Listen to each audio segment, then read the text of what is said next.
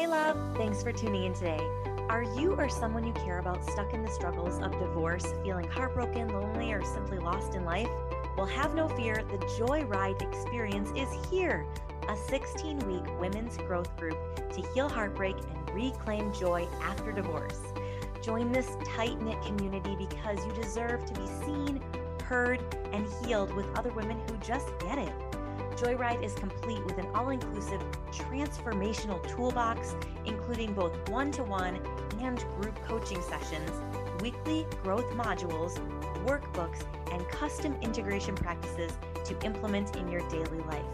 I'm on a mission to empower women to become relentless about choosing and using joy to design the life they truly desire.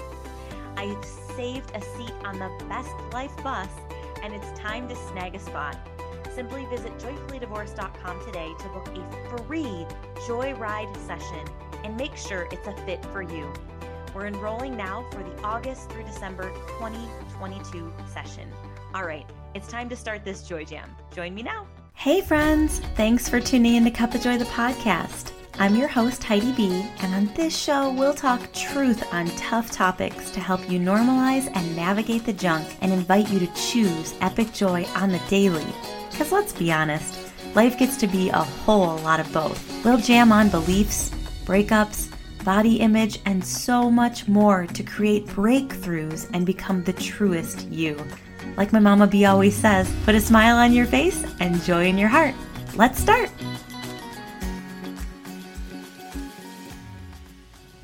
Hey, hey, friends! Happy Tuesday. You guys know what happens on Tuesday. It is our summer series called Heartbreak Happy Hour. So I hope you grabbed your cup of joy juice. I've got mine. I'm just drinking some agua today after the long weekend. And I'm going to get my co host to jump on with me live now, too. There we go. Tanya's on here. Go live with Tanya, Tanya, Tanya. Let's see. I think she's jumping on. There she is. Hi, Tanya. Just trying to figure out cameras and angles and I'm You got it, girl. you know what? You got it. It's working. I can see you. Can you see me? yeah. Yeah. Well while while I'm figuring out how to hold my phone up so that you're not just looking at my chin. I feel like I need to be taller or the table needs to be lower or something. Sometimes But- I use my coffee cup. Sometimes I use my computer and just prop my phone up on it. It's different every time. So, Yeah. The weird the weird thing is I've got this mad selfie stick thing. But but but it doesn't it doesn't it doesn't work when I've got the charging cable plugged into it because it I feel you on that. I mean happens in my car as well. I don't know if this happens to anybody else, but you put the little car charger on it, then it doesn't stand up right in my. I'm old school. I don't have all the fancy gadgets for my car yet, but hey, that looks good. You're looking good. yeah, that's not bad, is it? It looks great. You look amazing. Um, also, Hi. I just want to shout out before we get started, y'all. Tanya is up late. You are up. What time is it there? Oh, it's it's not like late late. It's 10 p.m. That's late. I mean, I'm It's late for me. at it like nine thirty.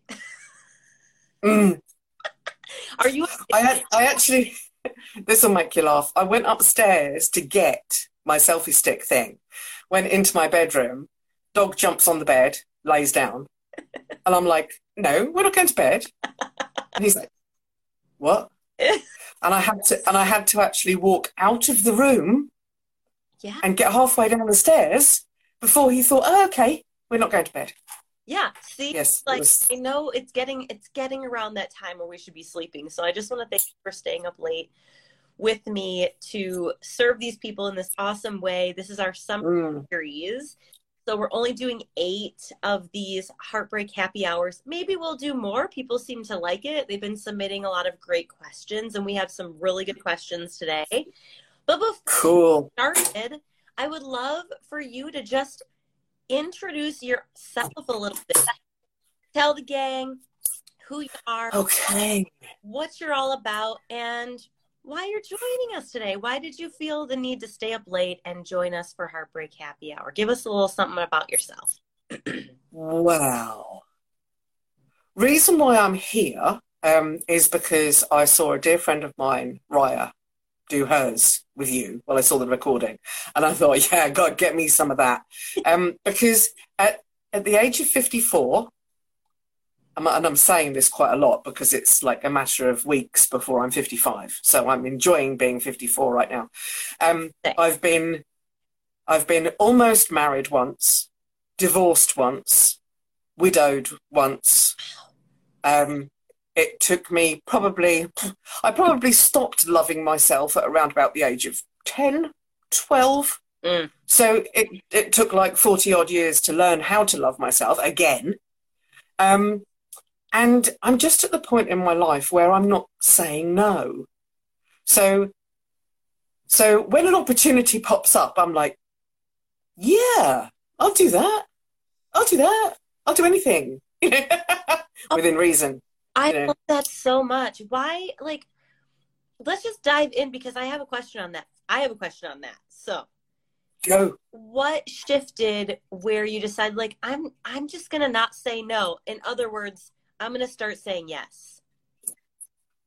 Well, I think it started when um, when I got my certification, actually, because I realised that in order to reach as many people as possible, in order to actually make an impact with everything that I'd learned, um, I, I kind of well, I kind of became aware that there were clients out there who needed me.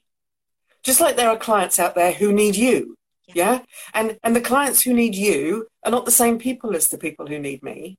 Absolutely. but but if the people who need me are not actually seeing me then how the beep do they figure out how to get in touch with me if they don't know i'm here? So so i just oops i just started saying yes to stuff. Yeah. You know in, in terms of I, I went on this really really it wasn't a fun subject. Um i went on a um podcast and we talked about trauma. Ooh, that's um yeah. yeah that was deep that was heavy that's as far as i'm going to go with that because we haven't sent out the appropriate trigger warnings. Yeah. um and and we literally talked for 90 minutes. And and weirdly it was fun it was actual fun. It actually like lit me up. I was like yay! I can i can i can talk and i have knowledge and i have opinion and and it and it's me speaking you know? Yeah. after, after years and years and years of being the most in-depth people pleaser i know to the point where i had none of my own personality i just became what my boyfriend fiance husband needed wanted Mhm. um, what my what my friends wanted me to be, I became.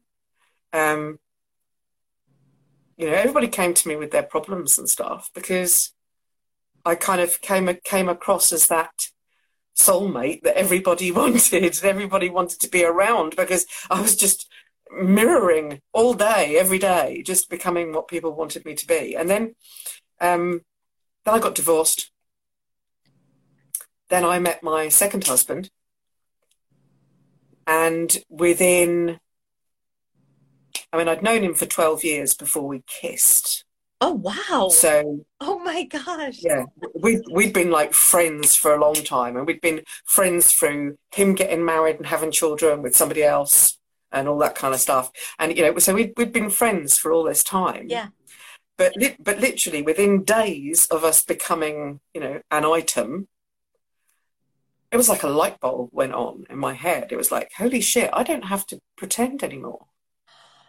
I could, I can just like, you know, be me. And and my my husband called me things like the kindest control freak he knew. Wow. the kindest control freak he knew. Oh Uh, gosh, wow. so yeah, um, So what was the question? Yeah. I mean, just saying yes to things because that can Oh yeah, yeah. Just saying, yeah. That's So hard to yeah, that can be hard to do. But I love I love I I mean the follow-up question is what about yourself did you figure out that allowed you like the light bulb moment? How did that just settle in? How did that just kick in? All of a sudden you're with with this person so long and then all of a sudden it's like, hello. yeah. Well, there was there was definitely a few hours of introspective thinking where I don't think I spoke a word to anybody. Um, it was, I mean, I remember it so clearly. It was literally a Sunday afternoon, and I sat outside pretending to read a book because I just needed to flip and think. Um, so I took a book outside um, and and sat and read, a, well, pretended to read a book, and it, there were things like thoughts thoughts that were crossing my mind were things like, okay, if I don't have to pretend anymore, who the f- am I? Yes. That was a big question. Yes. Um, and and and being in that partnership um, and being you know a, a mother to his children. Mm. um, this was actually in the this was actually in the build up to us getting married. Um, I, I proposed to him on February the 29th um, and we got married in May. So we didn't fuck about excuse my French am I allowed to, am I allowed to swear is this an adult audience You don't Okay, in that, in that case, I, I did. Yeah, we didn't fuck about. I, I proposed to, to him on, um, like I said, February the 29th. We thought about it for a couple of days, and um, just set a date that was like three months away, and and we just did it. You know, we just did it um, because it was. I think it was you know the absolute right thing to do for us. Yeah. Yeah. Yeah. Um, and so it was in in that time when we were kind of building up to that that I that I he was he was asking me questions like you know do you want this or that or shall we do whatever and whatever you know those kind of wedding arrangement type questions Yeah. and it, it was like I didn't have answers because I didn't know what it was he wanted me to say Yes. And then I and then I suddenly went, oh, hang on. If I'm now not molding myself to being what this man wants me to be, that means I obviously don't have to be that. And if I don't have to be whatever that is, who am I? Mm. Um, yeah. And so I had to sit outside and just just figure some stuff out. That is such an important inque- that is such an important question. Like if I don't have to pretend, who am I? I remember the Yeah. same type of epiphany happening in my life um, Mhm. when I started dating my first, not my first boyfriend after my divorce, but a few boyfriends after my divorce. And it, I remember it just feeling so different. I Mhm. remember spending time with him and him saying, What do you want for dinner? And me saying, Oh, I don't care, you know, whatever you want. And him looking back at me and saying, No, what do you want for dinner? And it was the first time in a long time that anybody had actually said, like, I'm I'm going to have you decide. I want to Yeah. know you. I want to see It's it's that deference, isn't it? It's that you know, uh, just allowing you to make the choice rather than him saying, "Oh right, well if I can choose, let's have da da." It is.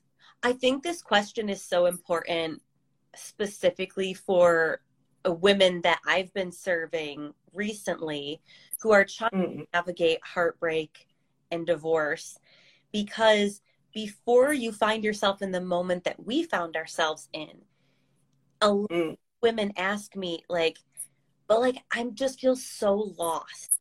How can I find myself? And I think that question that you asked yourself Yeah. is the like such a great place to start. If I don't Mm. have to pretend, aka if I can just be the version of me that I've always been destined to be, that I feel like is my most authentic, what is that? Yeah, but but to take a step back from that, being lost is actually a really good thing Mm. because you have to be lost first. You can't just, you know, click your fingers and go from, you know, whatever you are to being authentic. It just doesn't happen like that. Right. Um, well, at least it didn't happen like, you know, for, for me. Yeah, me either. Um, and and the thing is, you know, we were Glenn and I were were married for six years. Um, I'm not going to, you know, dwell, dwell on the point. I'd rather not dwell on the point. But you know, he passed away suddenly. Yeah, so I didn't lose him through divorce. Right. And and to be honest with you, you know, I still wear the jewelry. You know, I'm I'm still married. Yeah, yeah. So so in in my head, I've been married for 16 years Mm. to a man who completely accepts me for being the authentic version of me. Get, get this, when I wake up that morning, he, you know, I, I can wake up in a foul mood and he's just as loving to me when I'm in a foul mood as if I wake up and I'm all sweetness and light and I've had a lovely night's sleep. You know, if I wake up and the first thing I say to him was something like, um, "Give me an hour, I need caffeine," he would he would literally just go, "Okay." Walk through the kitchen, turn the kettle on, take the you know take the dogs and go out for a walk or something. You know, Yeah. I love that. because let's face it, we don't always wake up cheerful. Oh no. And you know what? I heard the most beautiful thing the other Mm. day that is buzzing about social media and this woman said it's not about being the best version of you. It's about loving yourself at your worst. hmm And I thought, wow, that is such a powerful statement because I've I've even said it myself, like building the best version of me, creating the best version of me, and it's all Yeah, yeah, yeah. It's really you feel like a you feel sometimes like the best version of you when you're including all of you when you're able Yeah. to express when you're pissed or when you're thrilled about life and you can just take peace feel peaceful knowing that that version of you is loved is accepted Yeah, belongs, yeah. right Mm. And the thing is, if, if you are the person doing the accepting and the caring and the um, you know acknowledgement of who you are in that moment, yeah then you don't need to rely on anybody else right to give you that. And that, and that's kind of something that I wanted to to kind of bring bring to your audience is that I mean that I'm, I'm not, I mean, it's one of those old old old old old old sayings that's that's come back recently, but um, a bird doesn't worry about whether or not the branch is going to hold its weight Mm. because it is completely certain that its wings will. Ooh, I've never heard that before. No, well, it's it's it's going around. It's going around the the interweb at the moment. Um, there's a, a bloke who who says to says to the person who's interviewing him, "There's there's no need for um, for us to fear being betrayed if we know we're going to be all right when someone does." Yes. And it and it's the same phrase. It's the same phrase. So so if if any of your women out there are, you know, starting out in a new relationship and they are afraid that this new relationship is going to be just as shitty as the one they've got divorced out of, Right. yeah, Right. don't don't give that power away to this new man. Yeah, Ah, don't don't put your heart in his hands and then live every day in fear of him dropping it Mm. Yeah. Because if if you can if you can love and commit and enjoy that person and allow them to jo- enjoy you, then whether or not they betray you is irrelevant if you know you're going to be absolutely fine. Thank you if they do. This is this is literally everything. It really is. And and the reason why I say that is when I was going through it and I I would love to hear what you your experience was at that point before you shifted over into your new relationship. Um when I was going through it, I got to the point where I was just like you know what? I'm to stop I was the serial dater, okay? I'm let's just be totally honest, right? I was a serial dater ever since I realized ever since I was taught that you're supposed to find a mate and jump on it and get married and do all the things and do all the things. You know? Mhm. But I was taught way back when, right? And Well, we all were when we were little, you know, dressing up as brides using net curtains, you know. Yes. So I remember just like breaking up and then the next great guy, he's the one, and then breaking up and the next great guy, and he's the one, and then all throughout college. And then I met my ex husband, now ex husband, and was together for a long time. And then when that ended, it was like, oh my gosh, now what? Now my life's over. It's over. That's it Mhm. done and dusted. You know, I got no, I have got no chance at relationship again. I'm branded. I felt just like totally branded and like I should just give up on relationships. Well, but then, you know, about a couple months later, a year later, I mm-hmm. found someone that liked me. So, oh, he's in, oh, and broke up. with- So it was just this constant. So finally, after doing all that and dating around after divorce and all that stuff too fast, not doing any healing work, not focusing at all on myself, just trying to fill the void or numb out or drink Yeah. too much, like whatever it took, right? Yeah. then I finally went, okay, I got to do something different because this pattern that I've created for myself ain't working. So I dove Mm. deep, worked on myself for a year like you did, went through the healing process, the healing journey, learned so much about myself. And decided, like, you know what? I just need to show up in this life the the way that I need to show up. And when I started doing that, my friends changed. hmm Amazing. That was the first thing I noticed a significant change. Friends changed. And then randomly, a year or so later, I found my now partner. And it's just like, I can't even, it was like, they always tell you, like, just stop looking. I didn't stop looking. I just was looking in the wrong direction. I was looking all around, Mhm. just needed to look inside. And once Mm. looked inside and stopped caring so much, stop pretending, right? Like you said, stop pretending. Who am I when I stop pretending? When I figured that secret sauce out Yeah. and just started saying yes and living my life the way that I wanted to, the Mhm. people I that were meant for me were attracted to me. And it- really was a significant change when I went through that. So I'm not sure what it was like for you in kind of shifting around that.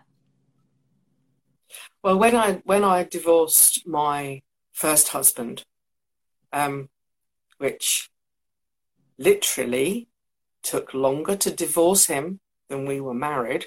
Oh wow. They don't take me down that rabbit hole. Oh. Um, but he he he refu- he refused to acknowledge every bit of paper, every, every envelope that fell through his door. He didn't even open the envelopes. You know, he just ignored it and ignored it and ignored it. So we were married for three and a half years, and it took me nearly five years to divorce him. Wow. Yeah, exactly. So at, at the end of all that, I was just completely exhausted Yes. By the whole thing. Um, while that divorce was going on, um, I did date a couple of completely unsuitable applicants. Yes. You know what I'm saying? Um, one one was one was completely dependent on me. You know, in a in a really kind of like you know puppy dog kind of way, Sure. which is which is kind of sweet for the first few months. Let's face it, but you know, it gets a bit boring after that. Um, and um, I also dated this why this absolute mad as a frog narcissist Ooh. not only that, but he was he was like he was like a controlling narcissist to the point where he would lay out what clothes I was going to wear for work the Oh, next day. wow. Wow, wow, wow. He he turned up at my hairdresser's, and you know while I was in the back having my hair prepared for a colour, he came into the front of the hairdresser and had a word with my hairdresser about what was going to be done to my hair. And Martin, bless his heart, said, Okay, thank you very much. All noted. Absolutely. Yep, fine. and um, this this bloke went back outside the shop again and Martin, my hairdresser, came into the back and said to me, Right, I have just had the most bizarre experience. Um, if you need any help to get out of that relationship, yeah, Yeah. here's my home number. Here's my home number. And I was like, oh, what's the matter? He only wants me to look beautiful. Oh. He only wants me to look lovely. Ooh, ooh, ooh. Right? It's like I'm So- you shared that because there are a lot of humans out here who are not seeing what's actually happening in that type of a relationship, right? We tell ourselves these messages to have something to hold on to, to Yeah. find love. because because you see at the time you see this this this narcissist was was taking all of the pressure off of me i didn't have to work out what to wear how to look what to say Mm. because he told me how to look what to wear what to say Right. who to be friends with who to talk to which phone calls to take yeah when my phone rang Yes. he'd say who is that i'd say oh it's simon no leave that one and I'm thinking, and I'm thinking, yeah, I've known Simon since university. He's ringing because I haven't spoken to him for six months. He always rings me a couple of times a year to find out what's going on with my life. Yeah. And then, and then just in that little moment, there was like a moment of me popped up and said, no, hang on, why can't I answer my phone?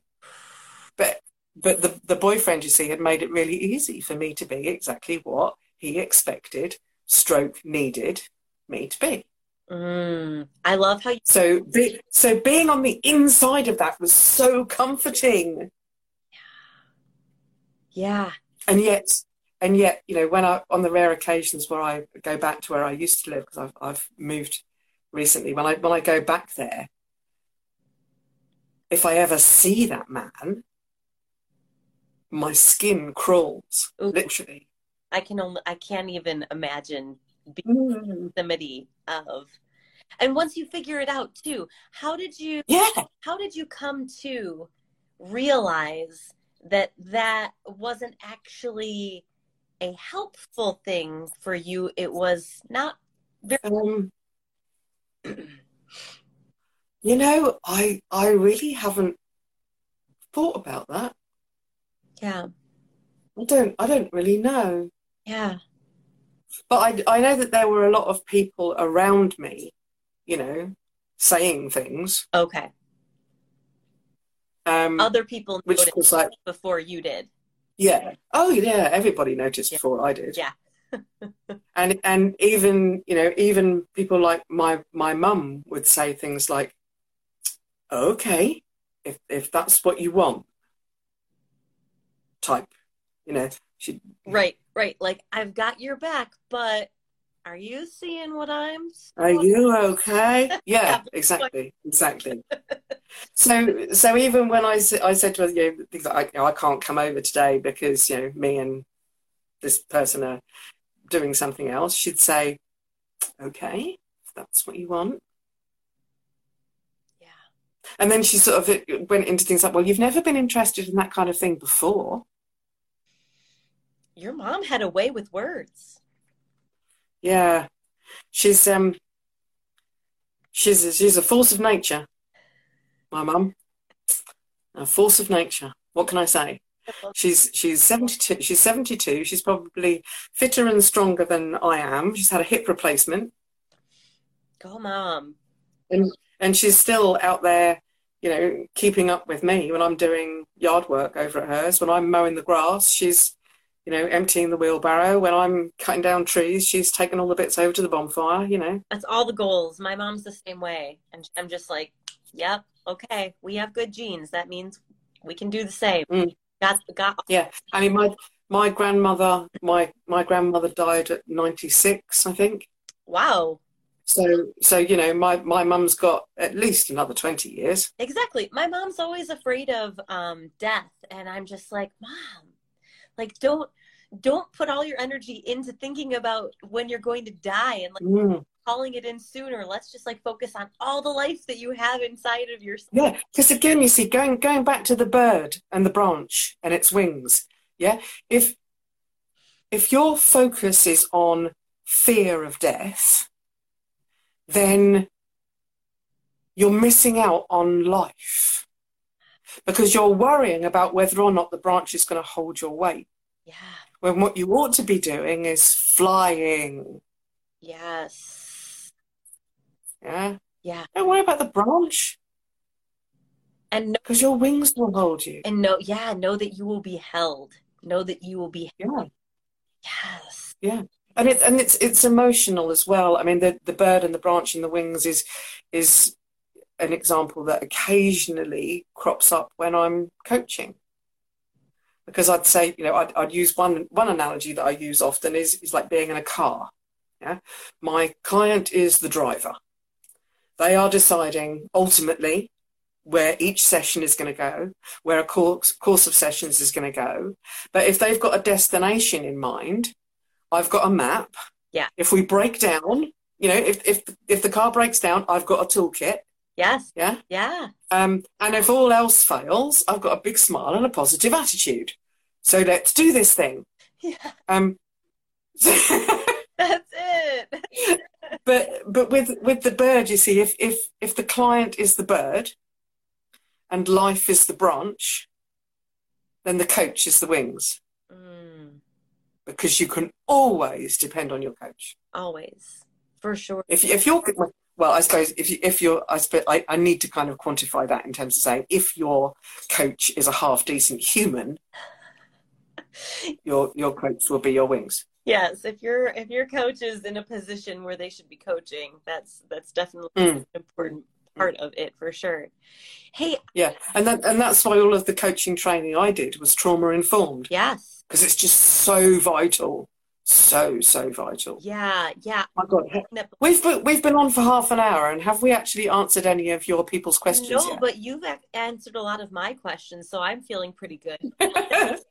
Their questions. And if you guys are watching and we don't know that you're on just yet, make sure you drop any questions that you have down below, um, and we will answer those as we go through. But let's jump in, shall we? We've got some really powerful questions, so we'll take it as far as we can. okay, Um, let me have a swig. yeah, have a swig there, and I will read the first question. And I know that um, Okay, I know. Where are you living? Where are you at, based out of right now? I am on the east coast of the UK, um, about 80, 90 miles north of London. Okay, Very, very rural. I love that. Yeah. I love that. So When I when I go out in the garden, I can hear foxes bark and deer in the distance and that's a dream. stuff like that. I love nature. It's so wonderful. That's like my safe. It's just getting out there with Yeah. just animal. It's like my, my number one priority when I moved into this house was dig up the garden and put a lawn down. Oh yeah. Need, I mean that that back garden was just like paving slabs, Oof. just just paving slabs and a hot tub. Yeah, you had a lot. You had your work cut out for you then. I came from California. Yeah, So I moved from California, the West Coast, over to the East Coast in Ohio, which is more suburban. And it's like totally different life to have grass and to have a yard. I mean, it's a pretty, Mm. very exciting. But the reason why I wanted to share that with our viewers and you is because our first question is actually around the holiday because we just went on holiday for the weekend celebrating independence. Oh yes, you had Fourth of July, didn't you? Fourth of July, and so today is first day after holiday, and so this question popped in today, which I think is amazing, and I know you can help with it, even though you weren't on mm-hmm. this holiday. You've had many holidays as a divorced woman, as a widowed woman, as a human, all the things. Mm-hmm. So this one, it's so cool. It says, I feel like I have a holiday hangover. It was my first 4th of July without my ex and without my kids. And I was invited to my friend's house. I don't think I was ready. I felt miserable watching other couples even be next to each other. How do you go to social things when you're newly divorced and not feel like crap?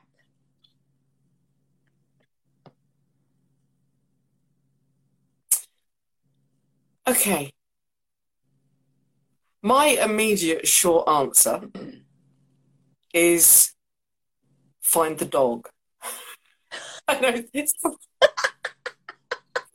um, if you if you go to a party alone, look for the family's pet.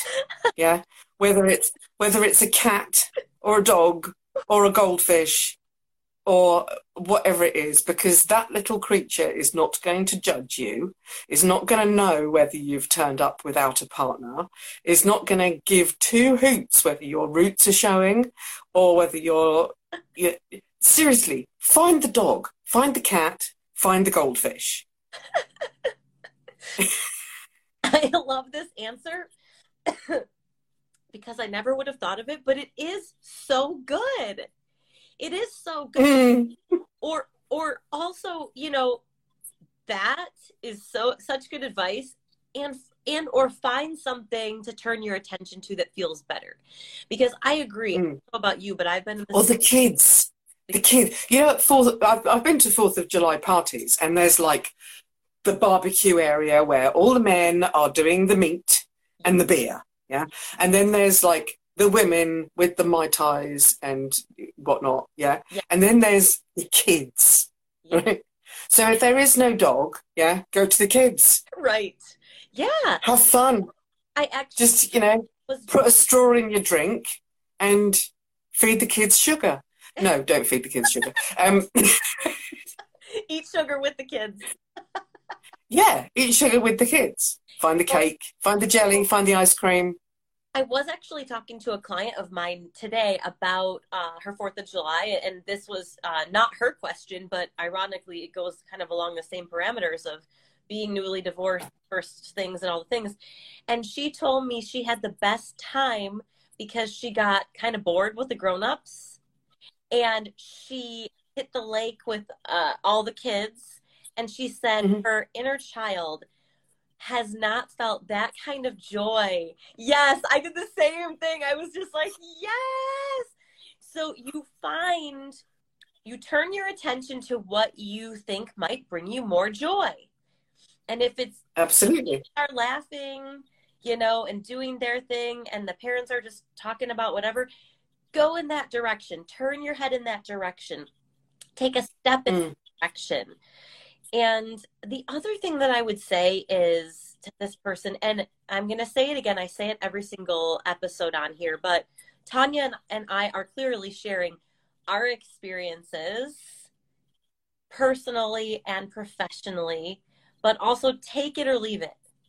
Like, oh, absolutely. May not work for you, may not hit for you, may not be a hell yes for you. Um, and so take take what works. But the other thing that I would say mm. is it doesn't feel good for you to be in that company of couples right now where you're at, don't do it. Right? I, I, think there's a time and a place where we have to encourage ourselves to do things that are uncomfortable, allow it to be uncomfortable. But if mm. are she's she or he is using the word miserable, right? If we are okay um, the the other suggestion then i would make is yes feel the miserable allow yourself to feel it don't you know drink and drink and drink until you don't feel miserable anymore. Because trust me, the miserable will just come back It will. as a hangover hangover as opposed to a holiday hangover. Um, but the, the 10 minute rule for me, um, I, I do know friends of mine who call it a three minute rule or a five minute rule. But essentially, it's about setting a time limit and saying, okay, I'm not comfortable. I don't like being here. All I want to do is go home, but I'm going to do it for 10 minutes. Ooh, I love it. And then if you can get, when you get to the end of that 10 minutes, just reassess. Okay, yeah, I'm still miserable. I'm still uncomfortable. Um, am I going to do another 10 minutes? And once you've said, yeah, okay, going to do another 10 minutes, Mm, do that whole 10 minutes. Keep that promise to yourself that, you know, that, that even even if you are having a totally miserable time, you can look back on that day and say, but you know what? I did 10 minute rule. I did it four times. I was there for nearly an hour by the time I'd got in and said goodbye to everybody and left. And you know what? I kept a promise to myself four times. Ooh, I love this. I think that also when we keep our promises, that um, creates trust. And a lot of Mm, going through heartbreak, there's just been so much infringement on our trust. And so it absolutely. build that trust back up, keep like make a promise, keep that promise, show up and permission. I think the two P's, promise and permission. So make the prom- Mhm. the promise and give yourself permission to change your mind in each moment to stay or to go. Yeah. Right? Without having to explain anything. I think a lot of women go into this spiral of like, well, what excuse am I going to make or what am I going to tell everybody? You don't. You we literally can just say, "Thanks for everything. I'm going now." Period. Mm. Not I've got to go. There's something came up. My stomach hurts. We are allowed to just say, "I'm going now. Thank you. This Mm. time was a lovely time or this this thank you. Period. Bye. Yeah. See you next time. Thank you. Really nice time. I'm off now. Bye. Yeah, I love that so much. And I love your rule because I'm going to insert, I'm going to have ours have a baby together. So 10 minute rule. And in that minutes, I invite people to ask yourself, I love this question. How can I enjoy this moment more? Mm. It may be just taking a deep breath. It may be get, getting a sip of water. It may Mm. Be getting up and moving to a different part of the room if the part of the room that you're in doesn't feel energetically aligned anymore, Mm. right? Maybe there's somebody telling some Yeah. you're not in the mood to laugh. Maybe you move Mm. outside and you go on the swing set for a little swing. Like there's so many little things we can do to give ourselves 10 minutes and try to see how far we can stretch our joy. Yeah, yeah. Or or even even if it's really honestly such an awful time that there is no joy Yeah, for you. absolutely. Yeah. Like like you're saying, some sometimes people tell jokes that whether or not you were in the mood to laugh, they're just not funny. Just not funny. And you've if you ever, ever find yourself at a party, ladies, or and men for that matter, um, where you find yourself going, leave, leave, just leave, Just go. just leave. Permission Yeah, to go. Permission to go. yes. I am giving you permission that if you ever take a deep breath in after you've laughed, you know, one of those, ah! leave, just leave, because it's not funny anymore. Yeah, that's just yeah, that's just that show. We're just pretending all the things. This one, this question, Mhm. the second question, kind of goes along with this. So we'll see if we anything else Okay. comes up for us.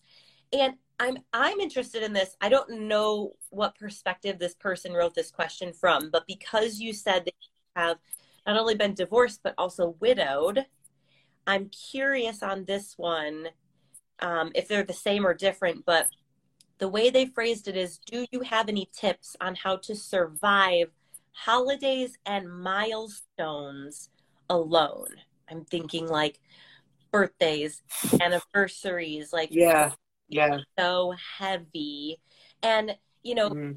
uh, losing someone through uh, divorce or losing someone through death, like it's a loss, and there's a there's grievance in both many times, right? Mm. So I'm curious if you have any tips on how to survive milestones and or holidays alone. Um, when my husband passed away, I became very, very quickly aware of the concept of firsts. Mm. Um, he died on the 5th of March, and it was literally a couple of weeks later, and there was Mother's Day. Mm-hmm. So not only was I mother to his children, um, but it was also in the three week gap between his passing and his funeral. Right. So we hadn't had his funeral yet, and it was Mother's Day. Mm. But not only not only was I thinking of, of me as a mother, but I was thinking of his mother. Mm. It was the first Mother's Day for her without her son. Right. It was the first Mother's Day for me without the father of my stepchildren. Yeah. And that that was a really big, gnarly, ugly first, Oh yeah. that Mother's Day. Oh yeah. Um, my my friend decided to take me and the kids into the nearest town um, in order to buy things like Mother's Day cards, gifts for Gran because she'd lost her son, and things we wanted to make it special. hmm Um, and this will make you laugh. For for the first time, almost ever, and certainly the last time, both kids got me Mother's Day cards Oh because up up to that up to that point, you see, it had always been a really last minute, huddled in their bedroom with something in front of the door, making a quick Mother's Day card because they hadn't remembered. Right. Yeah. Right. but, but because this this friend of mine had taken us all into town, I got a Mother's Day card from them both, and I still have those cards. I bet. Um, because they because they were they're the the last cards I got from them. So that Mother's Day was was a first, and that was a gnarly one. Yeah. Um, I, I remember being inside the um, store. I think it was something like W.H. Smith or something. But there was loads of stationery and pens and magazines and cards and wrapping paper. It was that kind of stationery shop, and and I just couldn't handle it. I just couldn't handle it. Yep. You, you know, one. I, I what I actually said to my friend was, I swear to God, if one more person nudges into me physically, I'm going to lose my shit. Just had it. Mm. And she said, "Well, I know what. You know, give me what you've got in your hands. I'll I'll pay for them and check out. You just go and stand outside." And at this point, I'm standing outside the shop, and it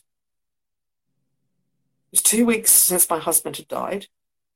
Next week was his funeral, and I'm standing outside this shop, and all the people, hundreds of them, hundreds of people had no idea. No idea. So, the first bit of advice I'd give to that person is when you're dealing with those firsts, it's important to know that not everybody you bump into is going to know that you're dealing with a first. Oh, but yeah. So, so just just even though it's difficult, just give a little bit of grace to the people around you, because when you snap their heads off, they're not going to know why. Yeah, hmm because these these firsts are going to happen. You know, I, I've just told you about that first Mother's Day. Yeah, then there was my my birthday, and then his birthday. Yeah. Oh, and in between, in between, sorry, I missed one. There was there was Mother's Day, and then there was wedding anniversary. Yes. That's a big one. Mm. That's And and I I literally closed all of the curtains, locked the door, listened to my um, TV through headphones, right, yeah. and the day just didn't happen. Yeah. Mm-mm. Not dealing with it. Not dealing with it. That's how I, un- I unplugged the phone. I unplugged the phone because I didn't want anybody to like phone me up and say, you're all right?" Ah, no, today is not happening. Right. That's a really interesting way to put it because I oh I always I think about often is why don't we want people to ask us how we are? Because we don't want to be we don't want to be honest with the truth, No. right? Oh God, no. I don't want to tell We don't. suffering like Thing is, yeah.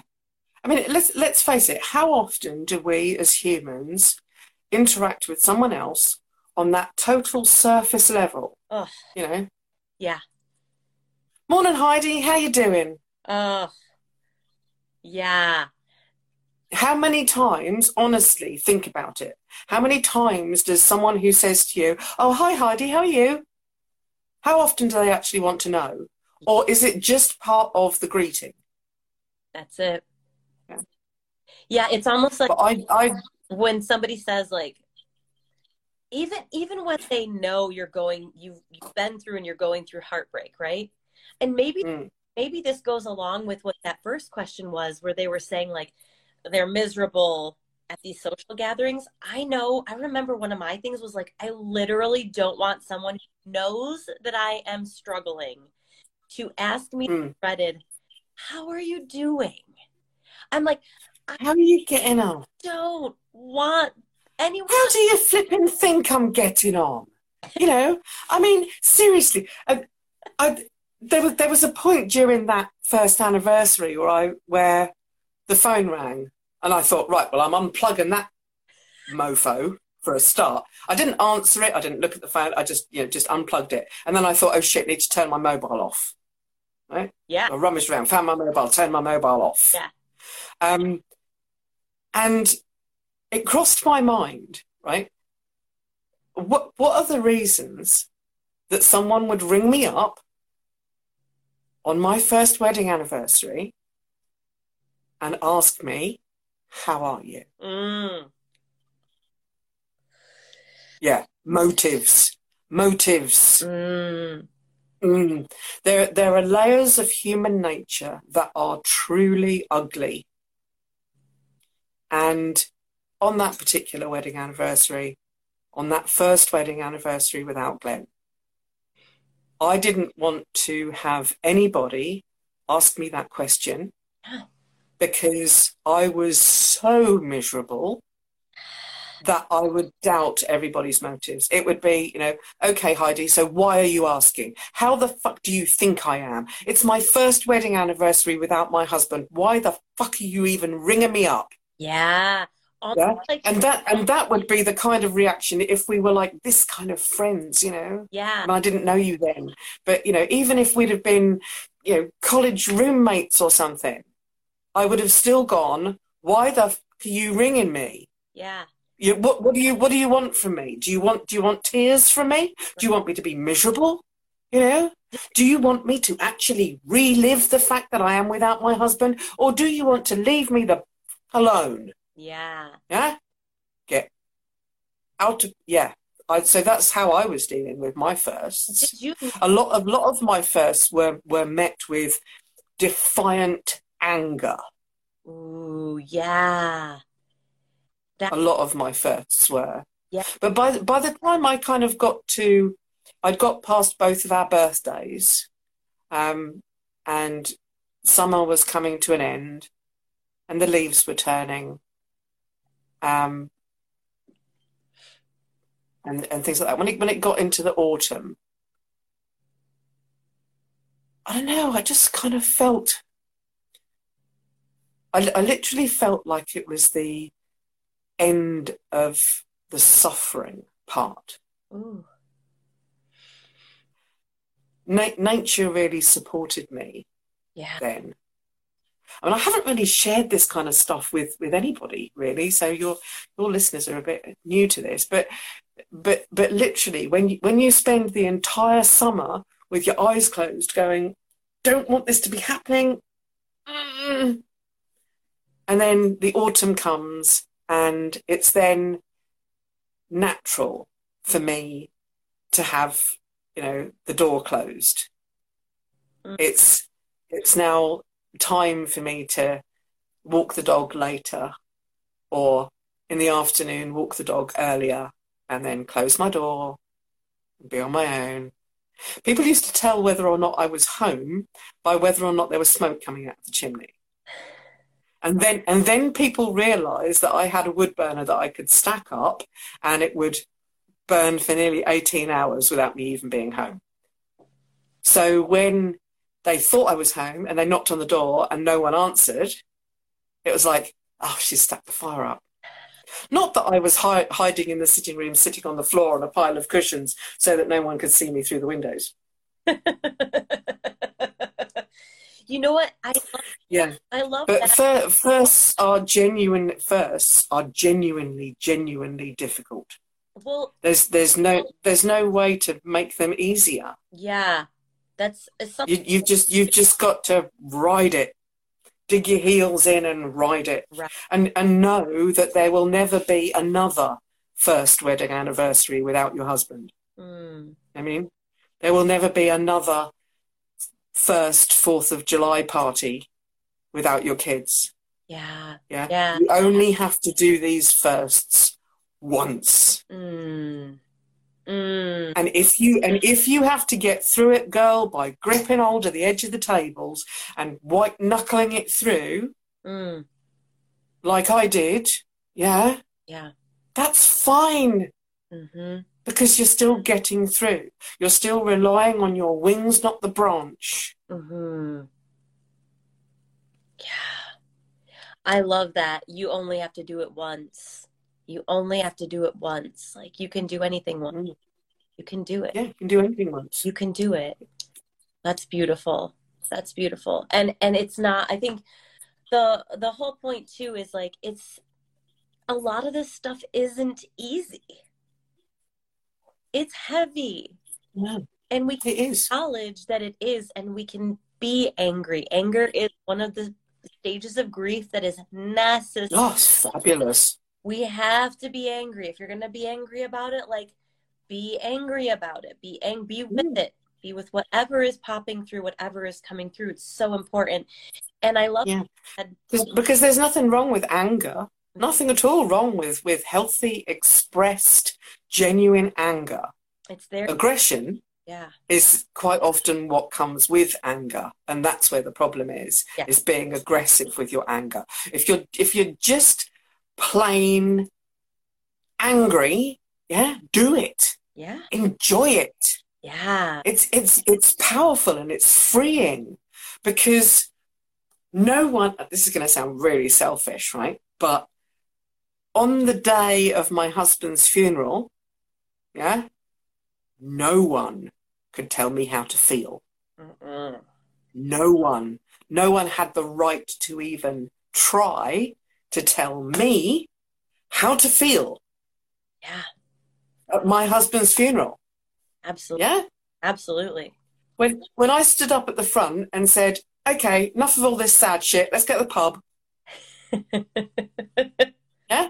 yeah When it, when I when I you know nodded to the you know woman who was doing the music and stuff, they they played our um like our wedding song.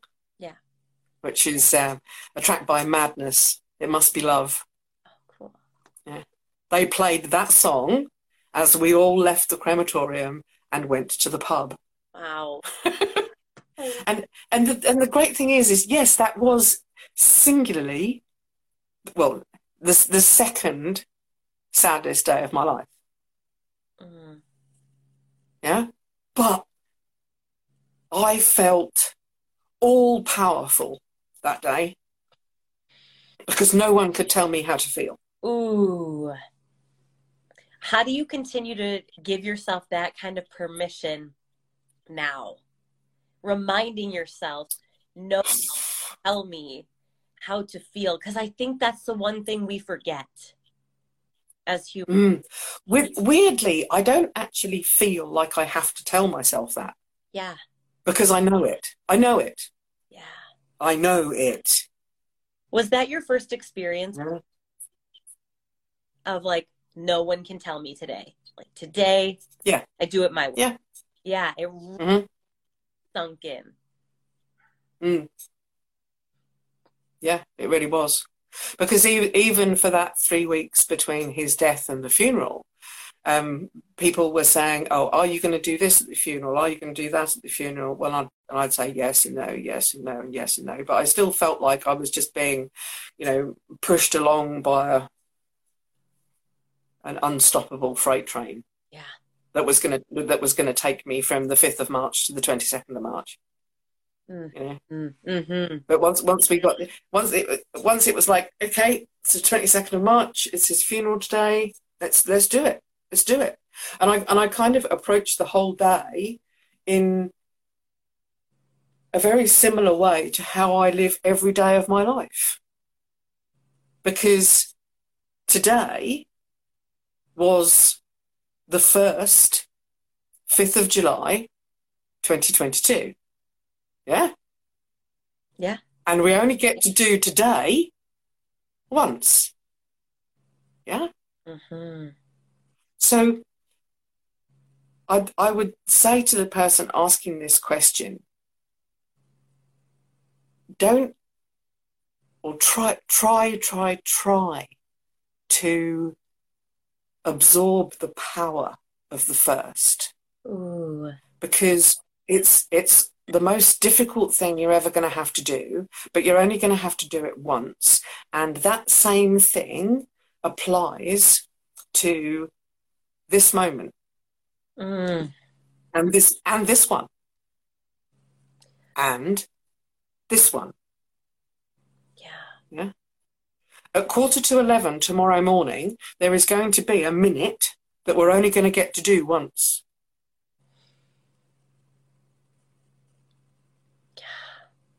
That's so good. I wrote that down. I wrote that down. Absorb the power of the first. Because that Mm. truly is when we go through moments of so much pain and processing and all of that, it just expands our capacity to hold even more than we could before. Mm. So if you can absorb the power of that moment in that day at that time, whether it's a Mhm. stone or a holiday or just a day to day, that mm, Or just a moment, just a or j- literally just just that moment. yes, yeah, that's so powerful. I just noticed that Raya just Because this.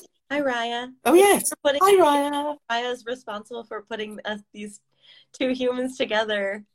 I love Tanya. I can't believe I met her before. Well, I think I met you once before you started the program, but then I haven't connected with you since then. So it's just this has been awesome conversation. Do you have time for a couple more questions, or do you need to go Yeah, sure. night night? Yeah, sure. Okay, I won't keep you too much. Yeah, I'm awake now. This one.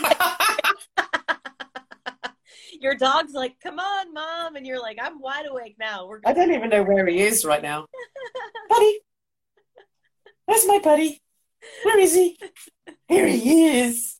Hello. What kind of dog do you have?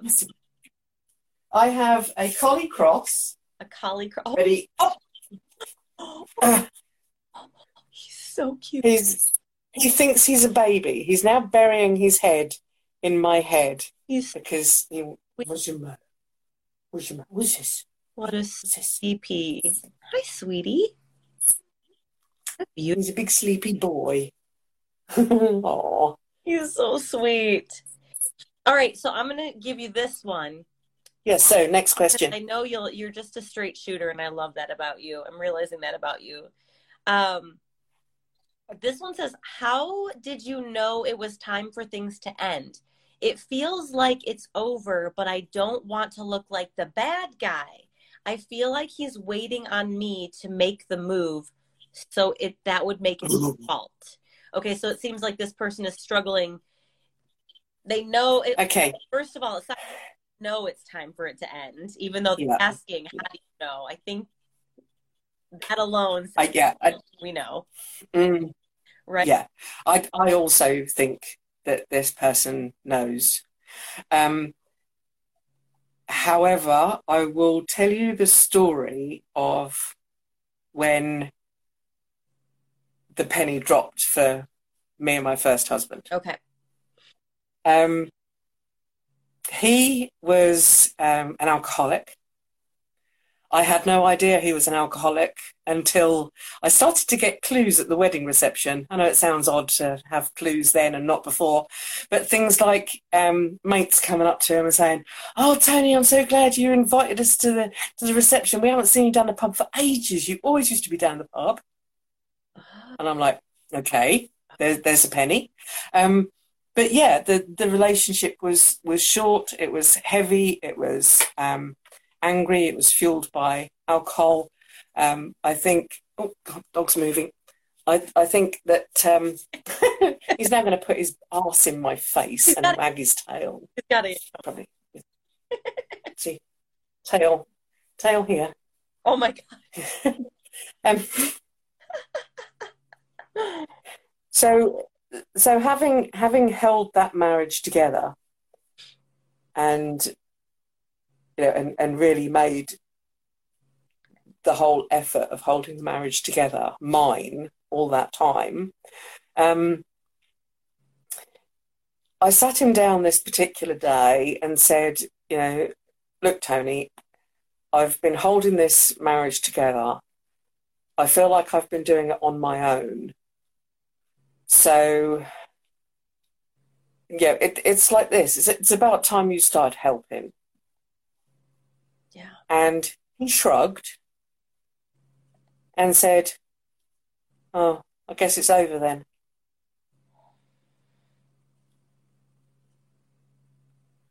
So there's, there's this little mischievous part of me that wants to say to this person ask your husband if he is willing to help you get this marriage back on track. Mm.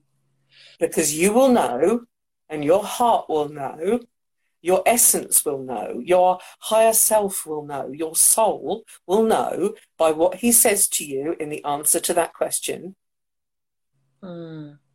whether or not there is actually anything left to save. Because men are, in most cases, and this is a wild generalization, but if you can find me a man who is not born as a fixer, someone who wants to snap his fingers and have everything right, yeah, if you can find me one of those, yeah, I mean, put, put it this way: you're your lovely partner now, right? If if you ran from your room now to wherever he is and went, my chair's just broken, yeah, he's going to want to fix it, right? yeah, of course.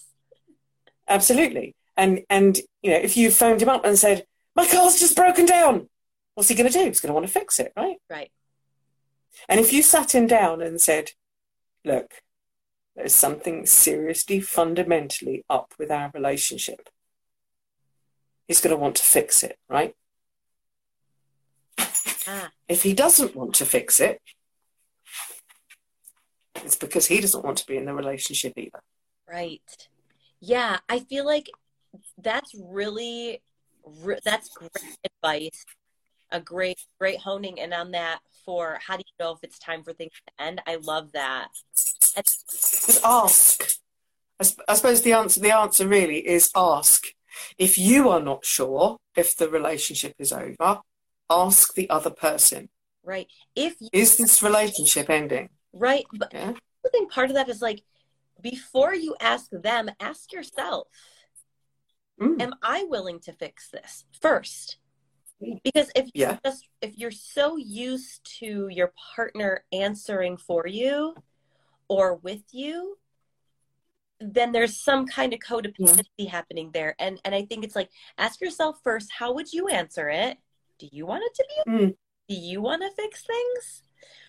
And then the other part of it, Yeah, 'cause- yes, Because even on, yeah, even on that particular day, if he had been the one sitting me down right. and saying, you know, look, I feel like we've been working really, really hard at this relationship. You know, are, are you willing to have another go? If he had asked me that, I would have said, yes. Because I was Yeah. willing to work. What I wasn't willing, one thing I wasn't willing to do was continue to work on my own. Mm. It had to it had to be a joint thing at that point I love that so much. because I because I didn't. Yeah, that's another great piece of it is like maybe sit down with yourself like what do I want? What am I willing to do with this at marriage at this point and what am I not willing to Mm. I think like a little a lot of bit of and knowing what you desire before you put that question in front of your partner is so important. Cuz otherwise we're just coming along for the ride. Yeah, but it's but it's also um, a a a gener- generous and human thing to do to ask that question of your partner and then give that person the time to think about it that you have had to think about it. Say if you decided, okay, for the next 24 hours, I'm going to figure out what I want from this marriage, if I want this marriage to continue, what I am prepared to do to make this marriage work, what I am not prepared to do, Mm. then those four questions are, are four questions that your partner also has the right to take the time to answer. Yeah, that's beautiful because you've take you've had the time and they're going to get kind of caught off guard by you wanting information right stat now versus just like Mm. I need a minute to process everything that's that's yeah So, so yes, take the time, figure it out yourself. Yes, sit that person down and ask them, and then give them time. mhm mhm Again, you see, I come back to how every relationship and every family should have a dog, because then you can sit your husband down and say, right, I've been thinking about this for the last few days, and I'm struggling to see a future in our relationship unless we work on it together. Yeah, so it's time, tying all those things together. Um, I know this is a big question, but I need to know what you think. And I'm now going to go out with the dog for a couple of hours while you think about it. Okay. mhm And then just leave. Yeah. And just leave. yeah give it And give and give that person the alone time. Not the alone time in one room while you're cooking in the kitchen. right Yeah. space But actual, actual spacious space. Yeah. You know? create space because energetically Mm. there's still that tie in Yeah. the house together. And um it's interesting that you said i'm going to take this question on like a on a little jaunt over here just because you just brought up the dog. And i truly i truly truly want to know your thoughts on this. Again you guys it's like personal opinion over here right? But if you have a pet okay i'm asking this because i have a lot of clients who face this and i haven't been in this situation. If you have a pet and you go through breakup and or, and or divorce and you're no longer living in the same space as this person do you have joint custody with the pet Of course you do. okay Of course you do. Oh. Um, but also, but also having having studied um, canine and feline psychology, because there is such a thing, yeah. Um, there there are there are basic kind of I don't want to use the word rules, but I can't think of any other word right now. There, there's Guide- like a set of guidance. Yeah, guidelines. There are there are a set of guidelines that apply to um, cats and dogs. Yeah, I, I can't speak to you know hamsters, goldfish. I can speak to cats and dogs. Um, a cat needs to stay in their home. Oh. Yeah. Full stop. So, who you know, if if if I'm living in this house and my husband leaves the home, him taking the cat is really not a good idea for the cat. Yeah. The cat needs to stay in their home. okay Yeah. The dog needs to go with the person who walks them and feeds them. Mm. So, quite simply, you know, if if the bloke is staying in the house, But you, the woman, is the person who always feeds the dog. If you are the person who always walks the dog, then as far as the dog is concerned, the best thing for the dog is for them to go with you Ah, and to leave the home and stay with the person who feeds them and walks them. I love that you're actually an expert on this because I didn't know there was like a whole thing behind this. And I've been, I truly, truly wondered about this question because I t- can't tell you the number of people, and I get kids. Like, kids are a whole nother thing. We don't even have time to cover that right now. Oh yeah, kids. Right. Yeah, we don't. We'd have to. We'd have to do a whole separate call on kids. Kids are a whole thing.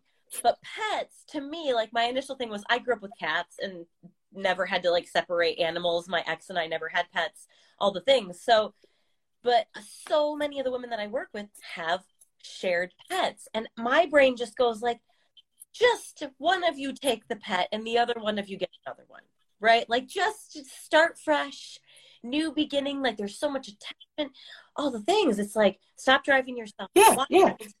Somebody, but there's so many people who share their like Monday through Wednesday, you get the dog. Thursday through Sunday, I get the dog. And there's literally this back and forth transfer of animal care. That's not very good for the dog. It's not good for the pet. Okay. It's not good for the dog So don't because the because dogs dogs regardless of how fluffy they are and how we look at them and go who's the baby yeah, Yeah. and not a baby they're a dog they are a pack and that that creature sitting on my lap right a minute ago right who's my little munchkin who's my little bean Oh I I call him my little bean because he's my little bean. You know, you know the, the shape of a bean. Yeah. Yeah. When he curls up on the bed, he just looks Oh. like a little coffee bean. yes. Yeah. He's just so cute, so cute. He's my little bean, but he is also a dog. Yes. Yeah. He's talking about you, Munchkin. yes. um, he's also a dog. Dogs require, other than food, water, and all that kind of stuff, psychologically, a dog requires a leader. Yeah. Because if they don't have a leader, they become one. Yeah.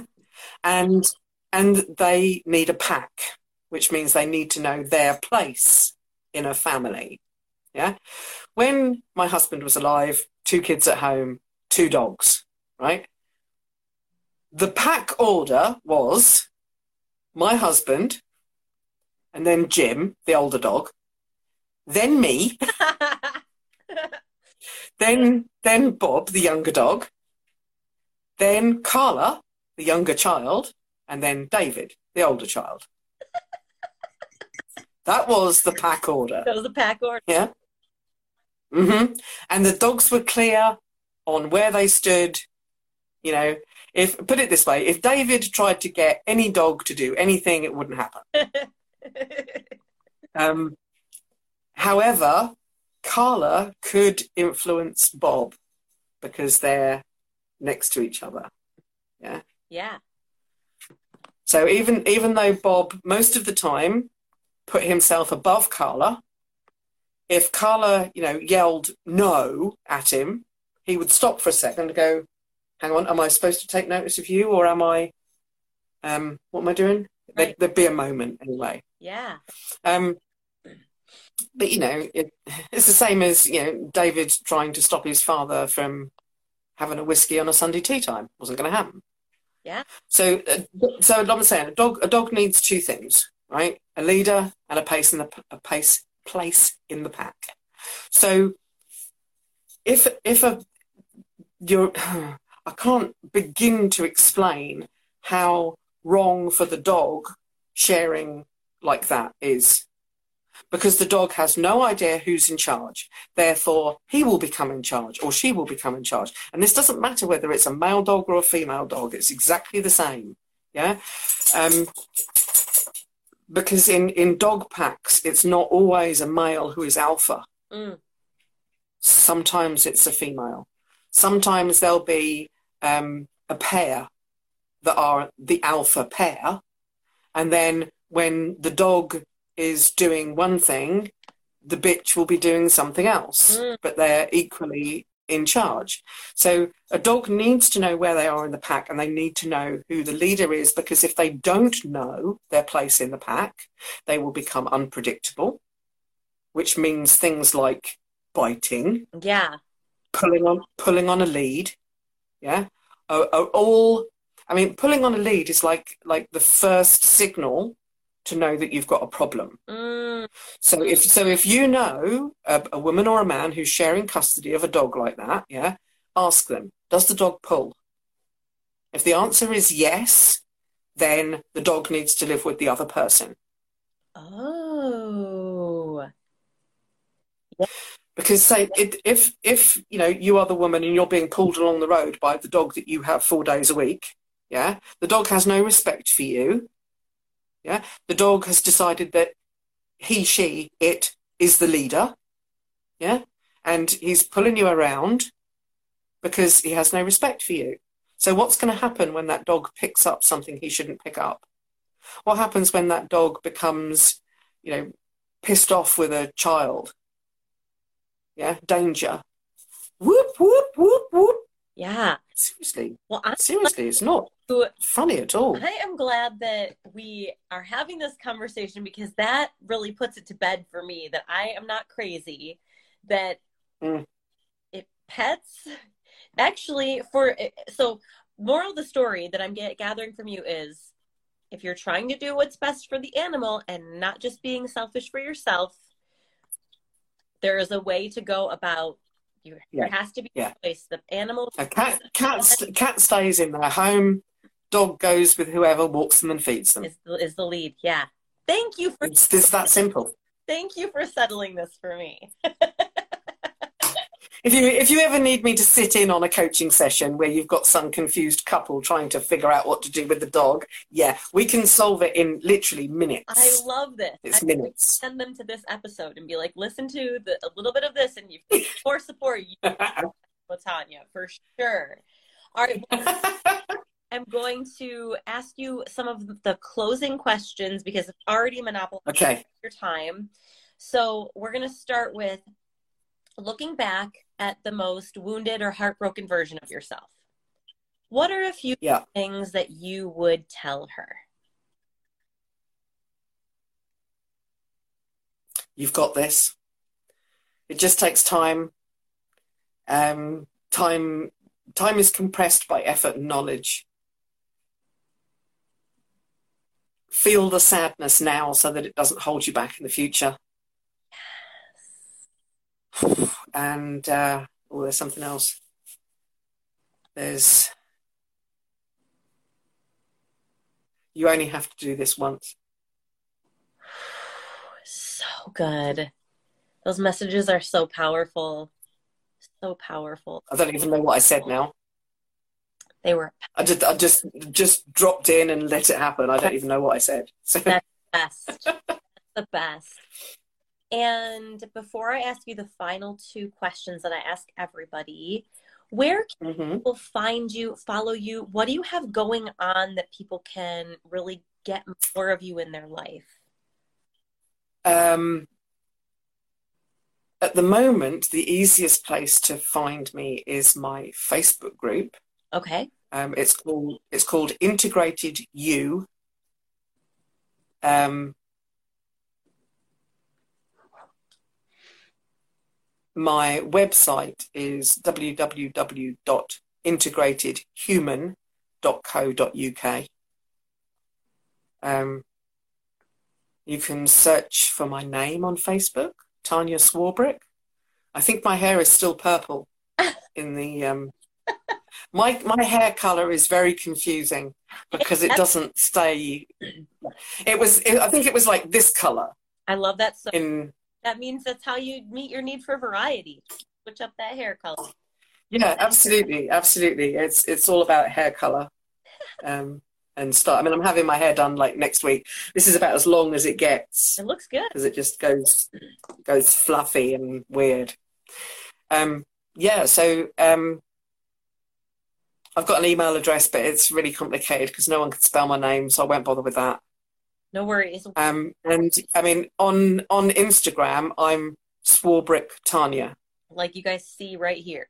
And we will drop in all of Tanya's details on the replay. Next week, we're going to replay this on Cup of Joy, the podcast. So they can Okay, the live here, it will be on Instagram. They can replay it until then, but then we'll also put it on Cup of Joy the podcast with all of your details. Mhm. You guys follow Tanya, like all her stuff. She is so fun. She has a wealth of as you've heard here today. And if you want to get some coaching with her too, you know, jump in her Facebook group and chat with her there. She'll get you covered. She is an amazing, amazing resource in that space. Oh yeah, and I'm and you know here's here's here's the scoop, people. Um, I have now finished all of the lesson plans for my new program. Ooh, Um, so I'm going to start fleshing them out, recording content, building worksheets, and all that kind of stuff. But get this, it's going to retail for around about four to five thousand dollars. yeah. I haven't worked out exactly how much yet because I haven't actually got a single list where everything that's in this program is all written down in one list. So I haven't been able to look at it and go, yeah, okay, that's got this value, this value, this value. Right. So I haven't worked it out. So it's going to be bet- between four and five Yeah. thousand. Um, 13 weeks, nine modules, four integration, breathwork, meditations, sort of visual meditations, a whole pile of stuff. It was originally designed for people pleasers, Ooh. um, work- workaholics, um, also like people people who are kind of driven and people who have been told by people who don't know shit that they have addictive personalities. You know the kind. Yeah. So th- those those kind of um, people who spend 99% of their time living for other people. Yeah. So that's kind of that's kind of who it's put together for. I should have had my notes for this a bit handy, but there's there's modules about things like um, the difference between a habit, a ritual, and a pattern. Um, there's one about um, core human needs. We look at Maslow and we look at the six core human needs. There's parts work. There's um, really up in your head masculine stuff about the difference between control and planning Yeah. um, different different tools like all of the stuff that google mail does for you that you didn't realize gmail did for you yeah there's a whole lesson on on just gmail and how um, seriously there's so many hidden stuff in there. So yes some of it is fully kind of breath work meditation visualization in your body. Other stuff is tick boxes on a habit tracker you know what i mean so Good comment. um it's Masculine and feminine, a little bit of everything. Absolutely, a little bit of everything because after all, I am a little bit of everything, and you know, as as Ryle Ryle will tell you, I'm complex as fuck. just just when you think you know what you're talking to, yeah, you'll ask a mad question, and a completely different version of me will turn up. Um, because it's for, for me, it's all to do with in this moment, in this body, in this moment, in this body because my body is changing every second. Every moment is changing every second. And the only thing I can be dead certain of is right now, yeah. right now, right now. So, um, yeah, the reason why I brought that up, and, and sorry to kind of hijack the end of your show, but um, the first five people, yeah, who, after I've spoken to them and checked that they're a good fit and all that kind of stuff, the first five people get 85% off. What? So basically, the first the first five people who sign up are asked asked to give me a minimum contribution of five nine nine American dollars. wow.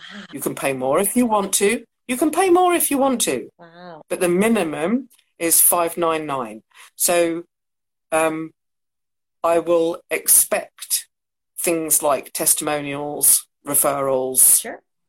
you know words that i can use on web pages and stuff like that and also things like honest feedback like you know what love that module really didn't work for me and why um, so that i can yeah i mean at, at the moment it's like a it's a first run at it Yeah. yeah Yeah. This is the best time So-.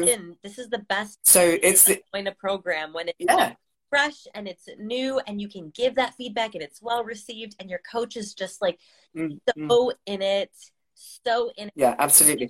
Because you see, uh, uh, the fir- those first five people um, are not going to be in this as a group program. Mhm. Yeah, it's going to be individual. So, so the the the weekly Q and A calls that are going to be, you know, in the future, are going to be group calls. You know, could have one of me and thirty people. right 40 people, 60 people, 100 people, I don't know, but they're going to be group calls. But for those for those first 5 people who sign up at that stupidly ridiculous rate, yeah um are, are going to get all of their um all of their Q&A sessions are not going to be Q&A. They're going to be one-to-one coaching yeah on the module that they do. They they are going to be given the modules not in terms of module one, module two, module three, module four, but okay, the one thing you need first happens to be module six. That's what you're getting first. ooh that's cool Yeah. So so so we're gonna we're gonna look at what each of the modules offer, where you where you are. So you know, you for instance are probably totally sound when it comes to parts work. Yeah? Yeah. But you might not be totally sound on learning how to plan your day and stick to your plan. right Yeah? right So I'm not I'm not I'm not going to give you four modules you don't need before you come to something you need. So I'm going to give you the module that you need first. yeah that's beautiful So that's that's just for those first five people, and fingers crossed, one of those places has already gone. I have I have sent an invoice to someone. Um, they know that they've got to, you know, get it paid.